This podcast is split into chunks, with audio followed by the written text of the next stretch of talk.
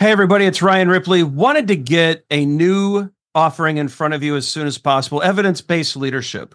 And so, as you all know, Todd Miller, myself, and Will Seeley, we're big on evidence based management. We want to apply it to the leadership space. We all know that modern managers face complex challenges every day. You're juggling a lot of needs your direct reports, your stakeholders, your customers, they all need constant attention. What we want to do is help you manage that. We want you to use information and data to make good decisions around all of these areas so that we're delivering the right thing at the right time for the right customer. And we know that we're doing that because we're using data and evidence to validate all the things that we're doing. And not only that, we're not just looking at value, but we're looking at our capabilities as an organization. Can we deliver on time? Can we innovate effectively? Do we have too much tech debt? Do we have too many things in process? Are we unable to deliver when the market demands that we do? We look at all of these things with evidence based management. We merge that into a leadership uh, mindset and lens, and we enable you to make new and better decisions repeatedly based off of the data that you're collecting within your organization. It's exciting stuff. We hope you can join us. Visit agileforhumans.com forward slash EBL course. Join us in one of these offerings. We think you're going to love it. Hope you can join us. Use Agile for Humans, the number four to take another 15% off of this course. And uh, we can't wait to see you there.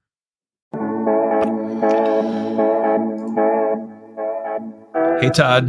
Hey, hey. Friday! What's up? Everybody's favorite day. I love that your daughter calls it Friday. Friday. Yeah, she even has like a little sign in her in the bedroom that says Friday. But every day is Friday for them right now because it's Oh, summer, yeah. summer vacation. That's awesome. Summer's here. Kids are home. Mhm. I think mine are playing in the pool. They're having a good Nice. time. Yeah, it's good times. Good times, except for the allergies. Yeah. We're, we're working on it. We're Swollen working on it. eyes and everything. I'll tell you what, Ty, we have a juicy one today. Hmm.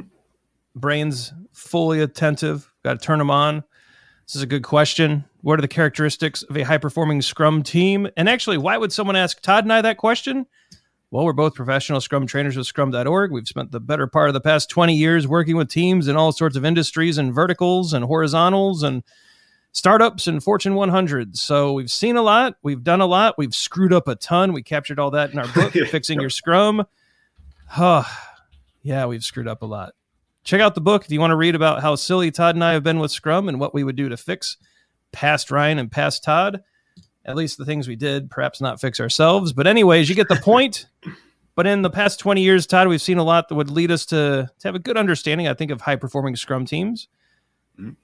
What are the things you look for?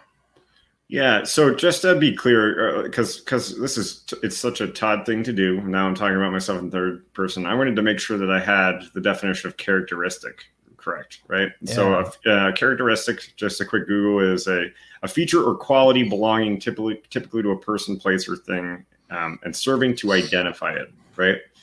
Um, so I'm going to start with one straight away. Um, a characteristic of a high performing team, uh, an emphasis on quality. Yeah. Right. Yeah, I think quality is one of those table stakes things, right? Mhm, Yeah. There, there's another one. I, I'm going to move to kind of a different space. I think quality and delivery are kind of like Mhm. that's baseline. But you know? Even a low mature team or a low performing team can ship something, Mm-hmm. right? And so with quality raises that bar a bit. So I like that you call that out. Yep. Um, I want to throw a few characteristics out there and see what you think. How about integrity?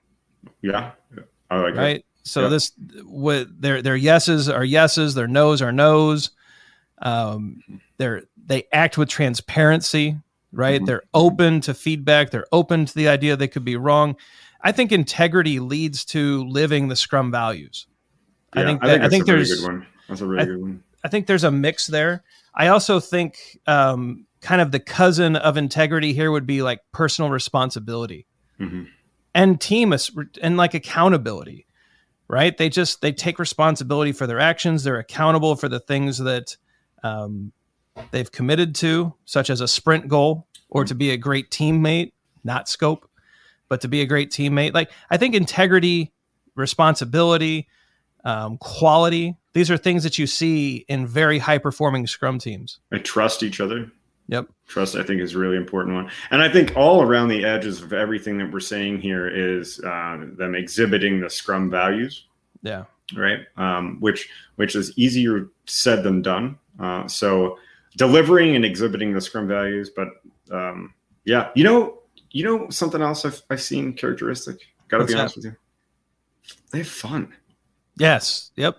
They there's definitely have fun. Yeah, there's like uh, I, I don't know why, but I was stuck on this thing in my head for a while where I would go into organizations and be working with Scrum teams, and um, one of the first things I would I would sit and I'd listen for is if, if there was laughter throughout the day, like just yeah. like a little bit of joking around, just having fun while doing the work, right? Um, teams that were really quiet that would you wouldn't hear a peep from, uh, I I, I sometimes feel like I have my work cut out for me, right? Yeah. It's okay to be professional and have some fun, right? We should totally. li- we should like what we do. Totally agree. I think the uh, the last thing I'll mention here is that high performance is a function of leadership. Right? So what I would also like a characteristic of a high performing team, one of the characteristics of that team would be a leadership team, a management team that is committed to providing autonomy, mastery and purpose. They set higher goals and, and expect and teach teams how to execute based off of goals, not just step by step direction. They give the teams the ability, the true ability to decide how best to do their work, right? So they keep, you know, autonomy and purpose at the forefront through product goals, sprint goals, larger organizational goals. But then they also, this mastery, this idea of the teams have opportunities to improve their craft, mm-hmm. to improve their skills, to, to sharpen each other and I and I think when we see kind of the the team characteristics characteristics that we talked about, coupled with management and leadership who realize that the way that they show up will largely influence whether or not high performance is possible, I think mm-hmm. that's when we see great things. Yeah.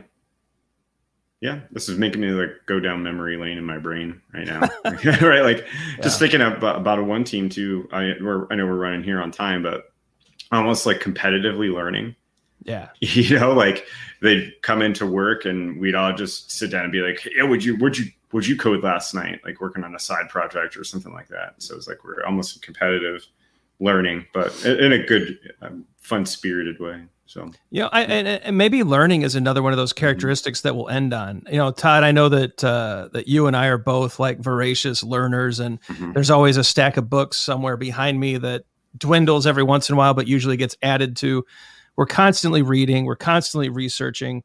I think that's a sign of uh, it's just a habit I picked up working with amazing people, right? Yeah. I realized I couldn't keep up with these super bright people unless I was reading and learning and thinking and and so I think you bring all these things together, you mash them up, you spin them around and I think that creates an opportunity yeah. for high performance, but it's not a guarantee, right? Isn't. Sometimes there's just a little serendipity that has to get mixed in too.